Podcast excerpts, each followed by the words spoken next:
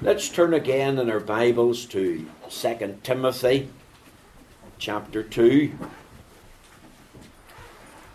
We'll maybe try and pick up where we left off last Lord's Day.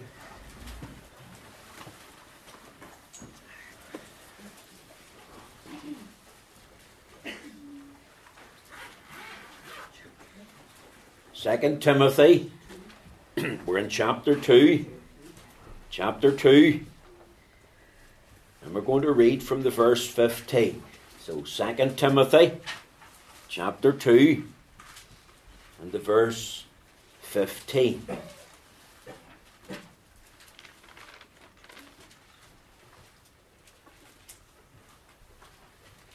Study to show thyself approved unto God, a workman that needeth not to be ashamed, rightly dividing the word of God but shun profane and vain babblings, for they will increase unto more ungodliness. And their word will eat as doth a canker, of whom is Hymenaeus and Philetus, who concerning the truth have erred, saying that the resurrection is past already, and overthrow the faith of some. Nevertheless, the foundation of God standeth sure, having this seal the Lord knoweth them that are his. Let every one that nameth the name of Christ depart from iniquity. But in a great house there are not only vessels of gold and of silver, but also of wood and of earth, and some to honour, and some to dishonour.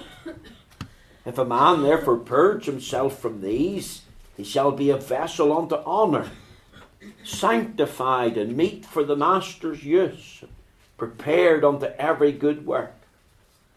Flee also youthful lusts, but follow righteousness, faith, charity, peace with them that call on the Lord out of a pure heart. But foolish and unlearned questions avoid, knowing that they do gender strifes. And the servant of the Lord must not strive, but be gentle unto all men, apt to teach, patient, in meekness, instructing those that oppose themselves that God peradventure will give them repentance to the acknowledging of the truth, and that they may recover themselves out of the snare of the devil, who are taken captive by him at his will. Amen. We know God will stamp with his own approval and blessing this reading of the Holy Scriptures. Now, my text this morning is taken from 2 Timothy chapter 2, verse 21 and it says, If a man therefore purge himself from these, he shall be a vessel unto honour, sanctified and meet for the master's use, and prepared unto every good work.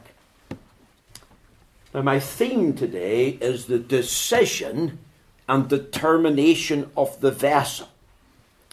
Uh, last week we started looking at the subject of vessels under the heading the description and declaration of the vessels. And on that occasion, I set before you three things about the vessels. We thought about the mentioning of the vessels. I told you there was 303 references in the Bible to the word vessels. That's a lot. The first reference is in Genesis 43 and 11. Um, the vessel was um, filled with the best of fruit and spice, uh, a present from Jacob to Joseph. and that's significant. And we thought of these 303 references to the word vessel, that the word vessel, therefore, must be important. We must take it into our mind. Uh, the, the Holy Ghost has, has something to say to us about the usage of the word. Then we thought about the meaning of the vessel. We asked, what does it mean? I, I, I told you that uh, uh, uh, the reference to a great house in verse 20 uh, is a reference to the visible professing church and the people, the people in it. And we thought about the kinds of vessels, one to honour and one to dishonour. And I said, and I sought to prove it, that from the context, the vessel of dishonour was the false professor who had no real testimony to the saving and keeping power of God. He had no desire to honour God uh, or live for his glory. He didn't put God first. He was not burdened to live uh, for him. He didn't mind spoiling his testimony. He was cold, he was careless, he had an outward profession of true religion, he was shallow, he just made a claim uh, to salvation, but he had never been changed from the inside out. Uh, the true believer is represented uh, with the vessel of gold and of silver, uh, and that's a precious property uh, who belongs to the Lord. We closed with the thought the marking of the vessel. The vessel of the gold and silver have a mark, a, a seal, uh, to prove that it's genuine. And we, we talked about the um, the, the, the mark of the Christian is his attitude to sin and iniquity in his own life, in the life of the church, and in the life of the country. Now that brings us today to verse 21. And the theme for today, as I've already said, the decision and the determination of the vessel. If we were to interview, if it was possible to go back in time, a young Dame Mary Peters before she ever became a dame, way back at the start of her athletic career, and asked her, um, How far do you want to go in the field of athletics in sport? And I have no doubt, and this is on record, um, I want to be the very best that I can possibly be in my field. And surely that's true of other um, uh, sportsmen and women from Northern Ireland. And I thought, but isn't that the summary of every true Christian? Isn't that the mindset of the true believer? What do we want? We want to be the very best that we can be for God. I have a book um, in one of the 15 boxes that's in my study, uh, written by Oswald Chambers. It's an autobiography and it's entitled uh, My Utmost for His Highest. And that was the motto of Oswald Chambers' life. He was a Canadian, by the way. Um, and I thought, well, you know, isn't that it? Here's Paul telling Timothy Timothy remembers a young man, a young man that Paul has uh, led to the Lord, a young man that no doubt he's helped train for the ministry, a young man who's now pastoring this church at Ephesus. Uh, and uh, Timothy, as a young man, is naturally timid. He's easily discouraged. He's in need of much encouragement and help. And Paul tells him in 2 Timothy chapter 2 what he is as a true Christian. And there's a sevenfold description here. We're not going into it this morning. But one of those descriptions is Timothy, you are a vessel for God. Timothy, you're a vessel for God in His church. You're a vessel of honor. You're a vessel for Christ. A vessel meet for the Master's use. This morning, you and I are the same if we're born again of the Holy Spirit, if we're washed in the precious blood of Christ, if we have the knowledge that our sins forgiven and we have peace with God, and God has sovereignly exercised grace in our lives and brought us savingly to Christ, and God has changed us. Remember, if any man be in Christ, he's a new creature, old things have passed away and all things have become new. Then let us realize what we are. We are vessels.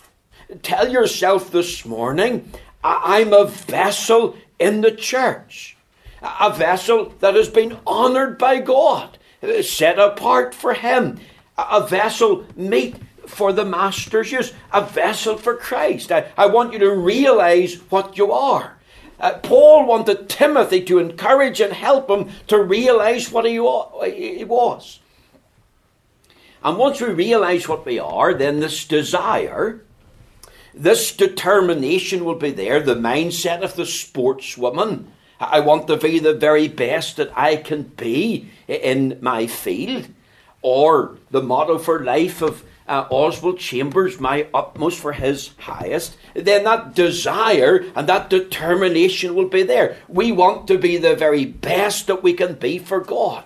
And surely that's true individually, that's true of our families, that's true of our church, that has to be true of our denomination. Now, I want us to focus in on the words this morning, um, first of all, in the text He shall be a vessel unto honour. And I want you to think of three things. I want you to think of the preciousness of the vessel. A vessel of honour a vessel that's precious to the Lord. Now, turn with me this morning in your Bible to the book of Ezra. If you can find Ezra. Remember last week I made reference to Ezra chapter 8, verses 26 right through to verse 28.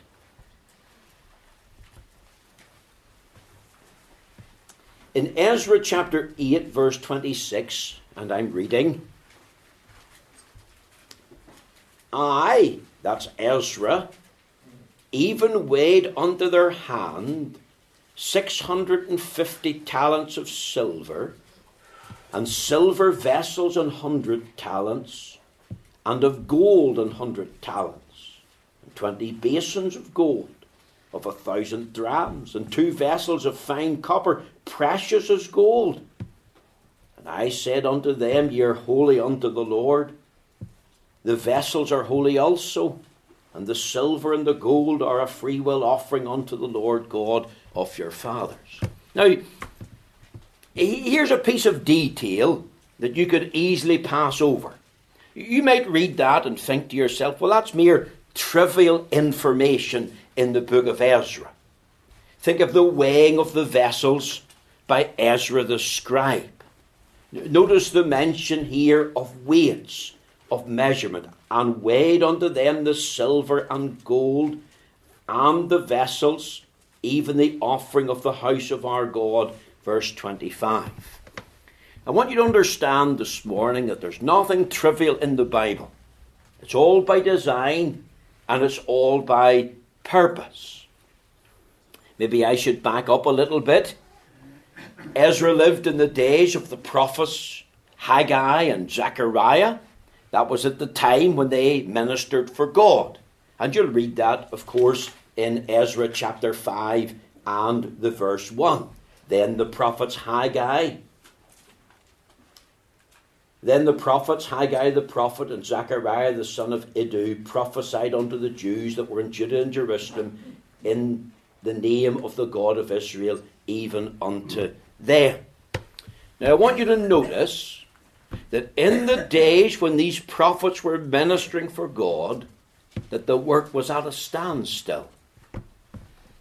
If you go back there in chapter 4 and verse 24, it says, then ceased the work of the house of God, which is at Jerusalem.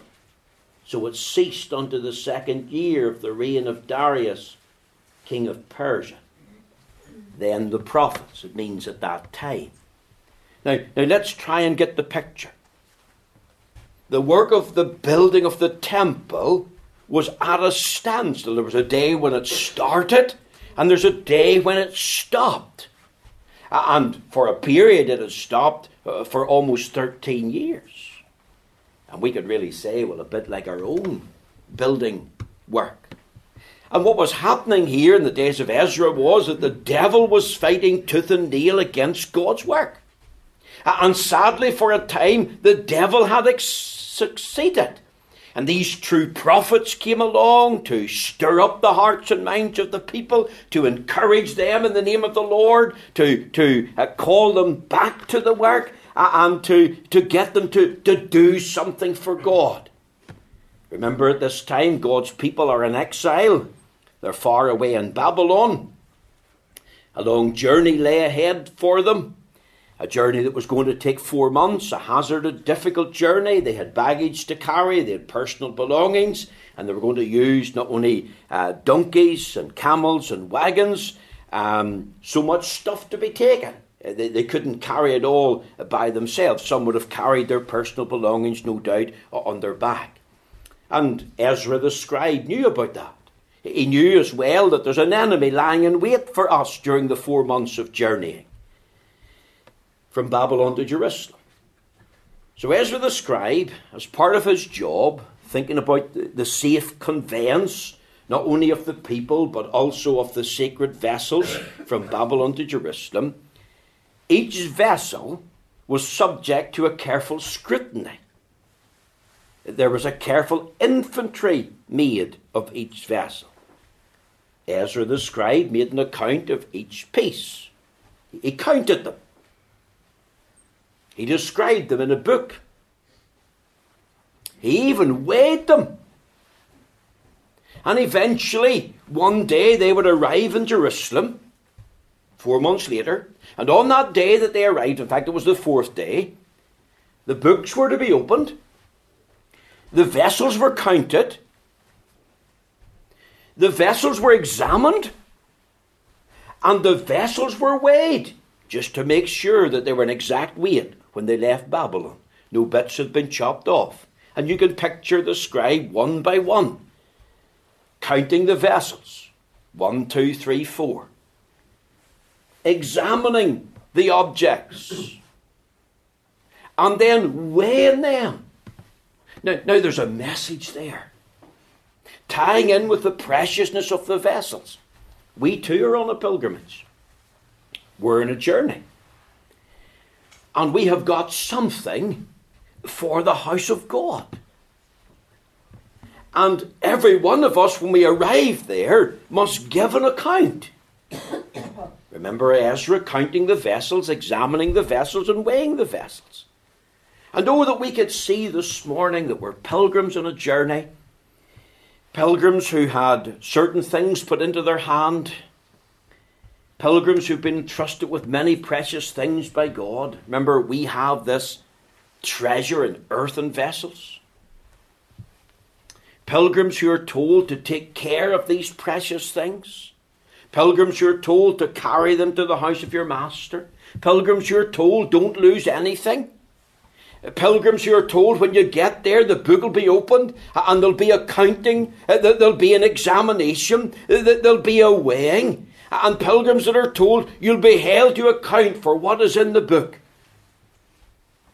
Every one of us, as children of God, are pilgrims. And every child of God, as a pilgrim, has been entrusted with precious things.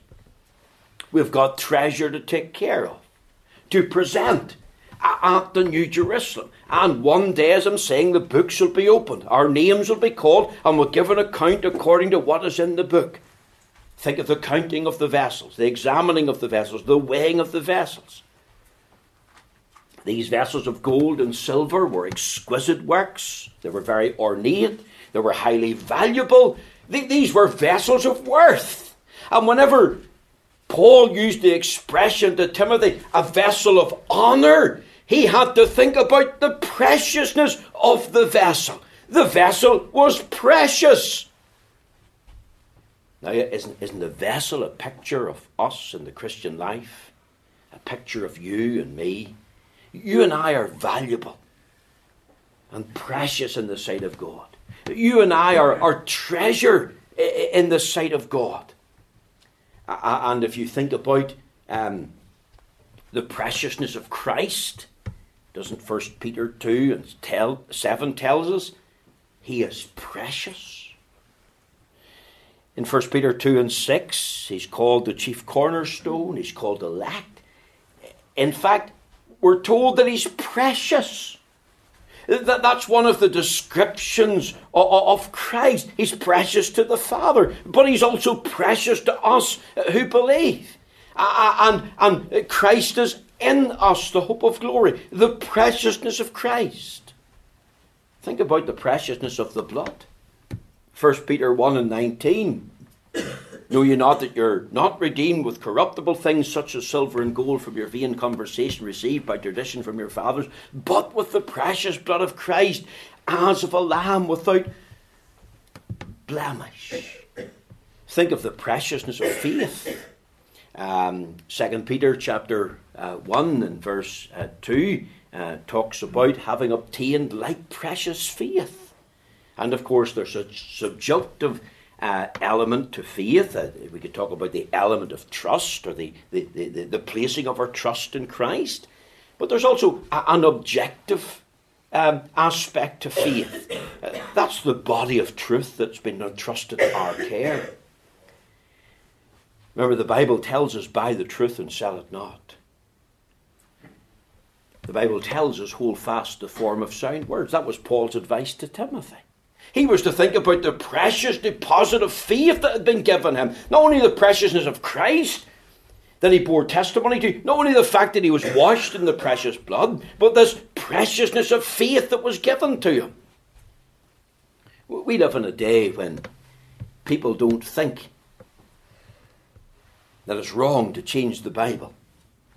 You think about the multiplicity of new versions that are on the market today. And I have to say this morning, sadly, that they're not faithful reproductions of the text of Holy Scripture. There, there are many dangerous uh, changes that have been made that, that have corrupted uh, our, our Bibles. When I think about versions of the Bible, I have to confess I think of only one version the authorized version. There's only one called the authorized version. And to me, um, and to our denomination, that's the most faithful and reliable, trustworthy translation from the ancient Greek and from the Hebrew. And here's another aspect of this treasure the preciousness of the faith. Think about the preciousness of trials. The Bible talk about the trial of your faith being much more precious than of gold that perisheth. Think about the precious promises See, there's five references to the word precious in Peter. I'm just uh, re- repeating them. Um, Second Peter uh, chapter one and verse four.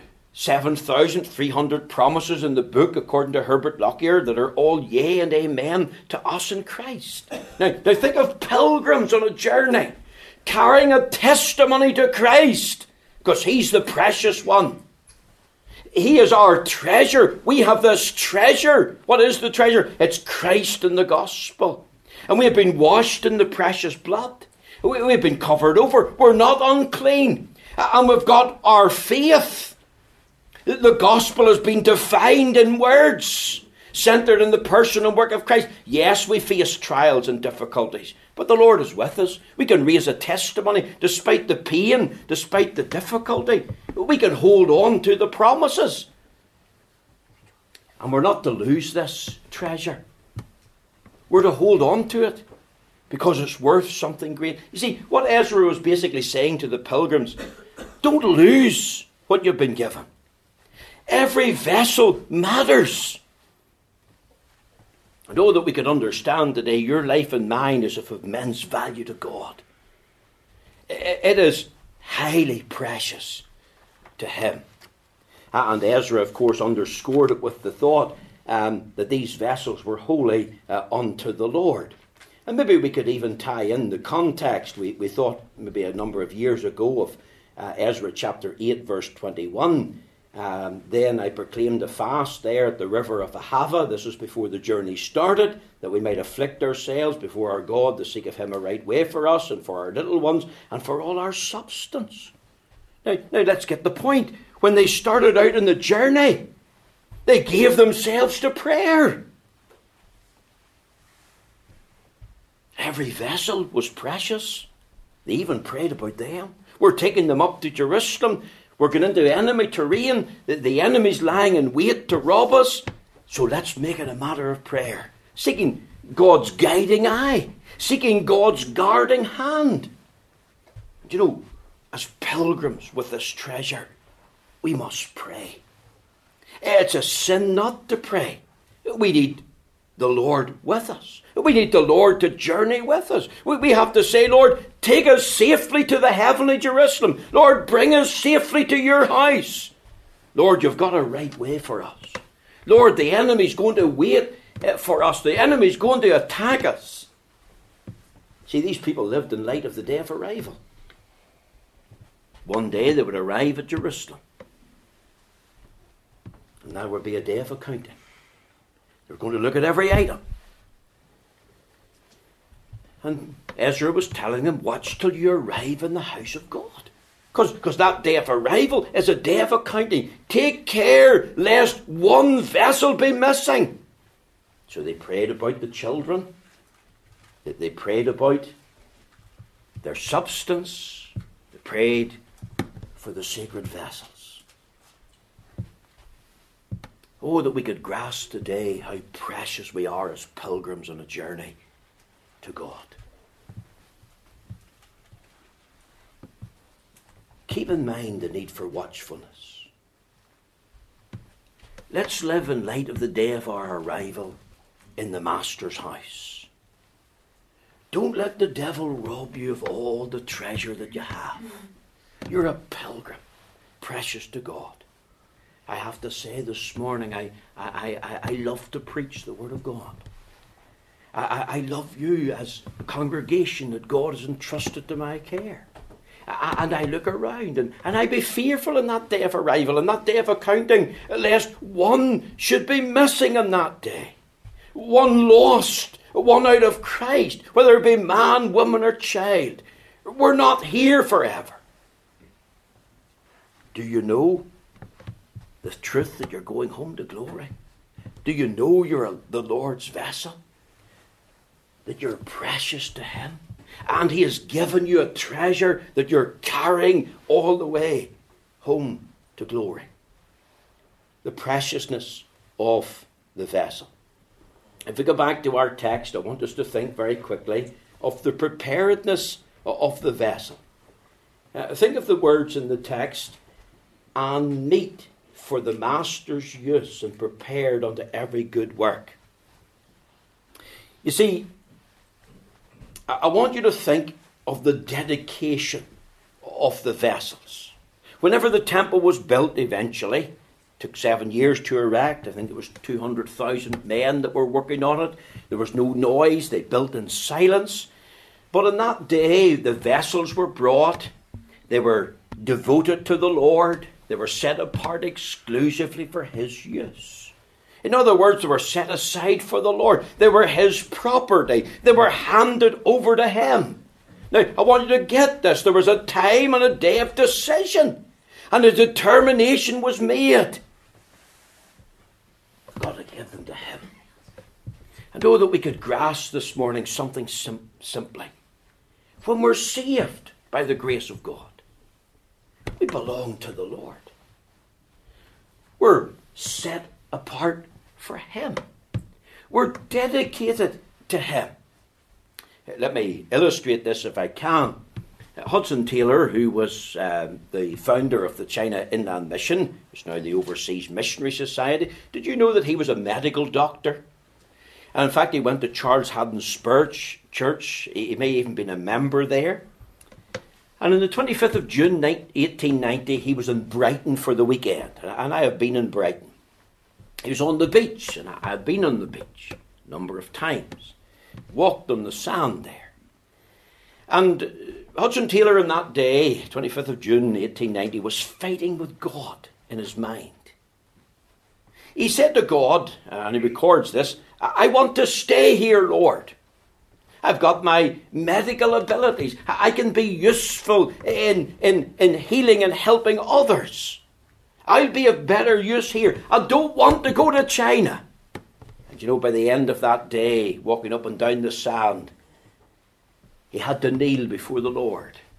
And this is what he said, and I quote Lord, take my life and let it be consecrated, Lord, to thee. He was using the words of Frances Havergal's great hymn.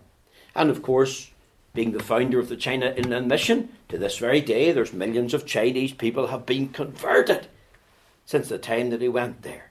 And we could talk about other missionaries, Amy Carmichael, David Brainerd. They all had the same mindset. Lord, here am I. Take me. Even the great John Calvin.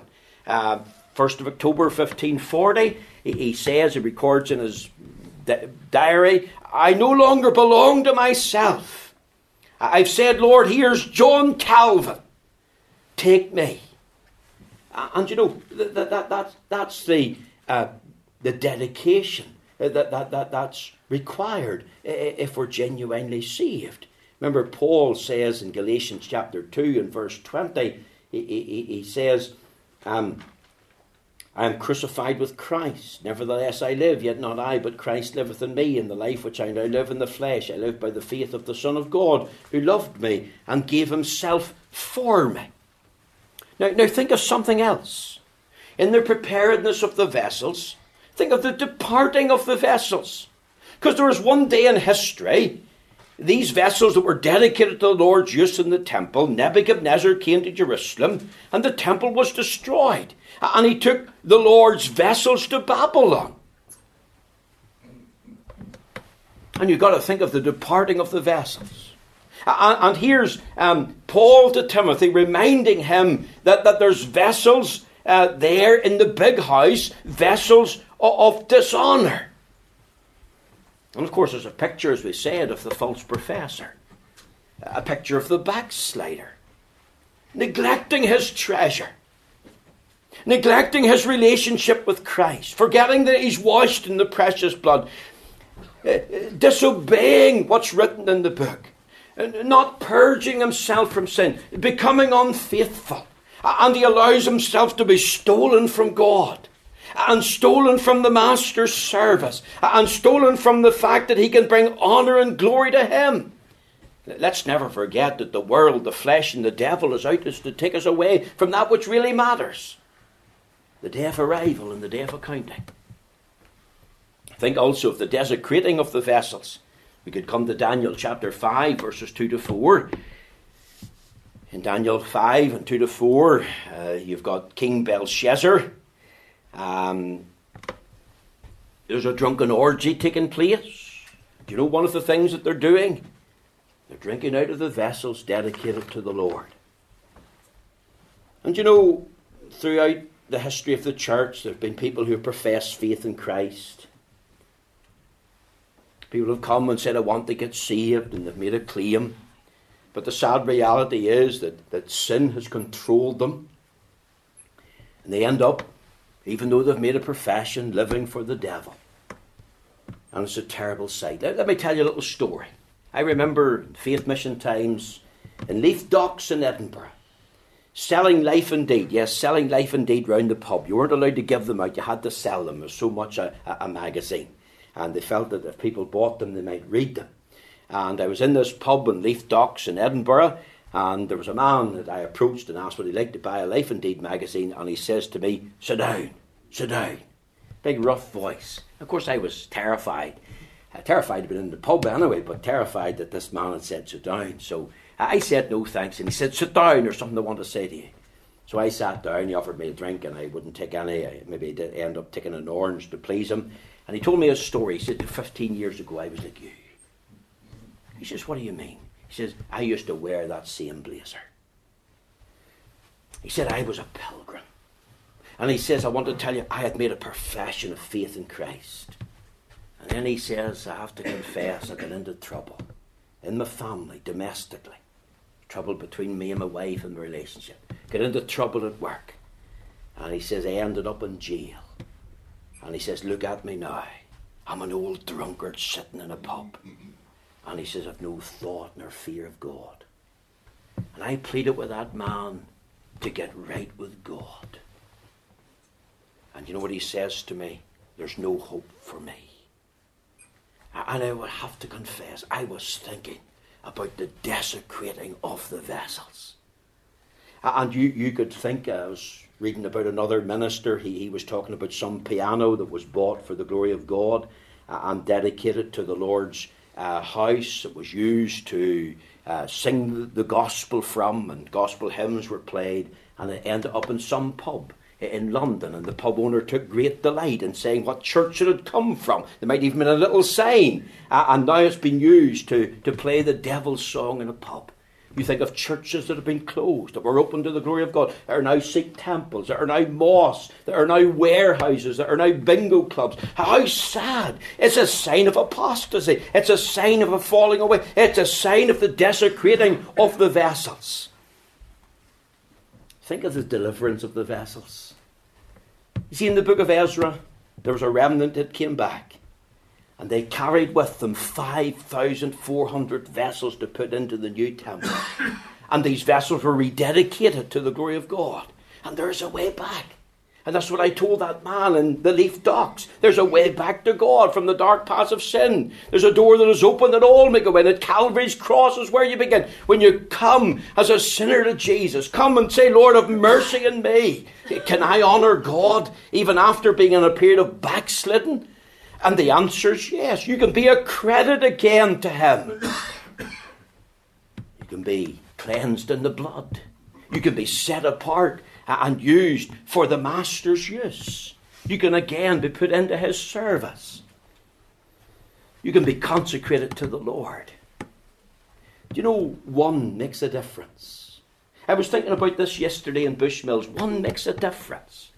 It was one vote that brought Oliver Cromwell to power in 1649. Just one vote. Thank God for that one vote. That became the basis of our parliamentary democracy. It was one vote to execute Charles I. Do you know that in America there was a big decision one time about whether to use English or German, and it was won by one vote in 1776. It was one vote that brought Adolf Hitler to power in Nazi Germany in 1923. One vote made the difference. And, and, and you could think this morning, but I'm a nobody. I'm no use. I want to say this morning, you can be a vessel delivered and bring credit and glory and honour to the Master. And you can be consecrated for Him and set apart for Him. And the Lord can use you, but you have to make the decision. Just one decision.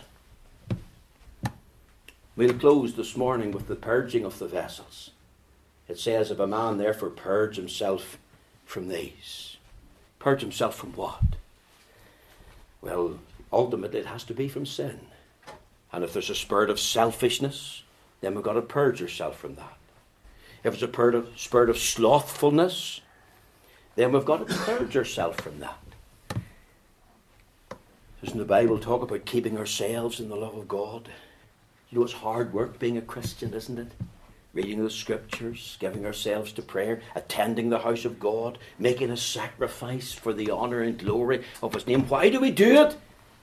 We do it for His honour and we do it for His glory. Um, purging our, ourselves from, from, from um, uh, not living for Him, having one heart and mind, having a single mindset I'm going to live in light of that day of arrival. I'm going to live in light of that day in accounting. I've been given this treasure by Him. It's precious. And, and I'm going to make sure when I get there, I'll hear, Well done, good and faithful servant.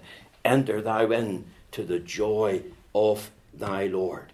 The purging of ourselves will keep us from departing from the Lord and keep us from desecrating ourselves and bringing dishonour to his name. Now, I, I leave this thought with you uh, this morning. It's not exhaustive. I, I thought about doing a further study in the thinking of vessels, but we may not. I, I just don't know what the Lord's leading would be. But it's a tremendous study in itself, the study of vessels in the Bible. Let's just think of the preciousness of them and the, the, the preparedness that's necessary, and there's got to be the purging. May the Lord take these few thoughts and bless them to our heart.